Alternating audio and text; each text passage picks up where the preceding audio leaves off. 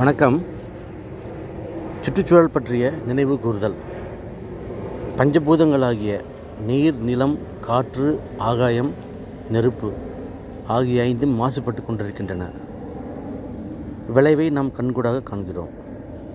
வறட்சி வெள்ளம் கடுமையான குளிர் மேல்மண் மாசுபடுதல் டாப்சாயில் ஓசோன் படலம் ஓட்டை விழுதல் நெகிழி பைகளின் பைகளின் பயன்பாடு அதிகம் கூவம் நதி இன்றளவும் மாசுபாட்டு தான் கொண்டிருக்கிறது.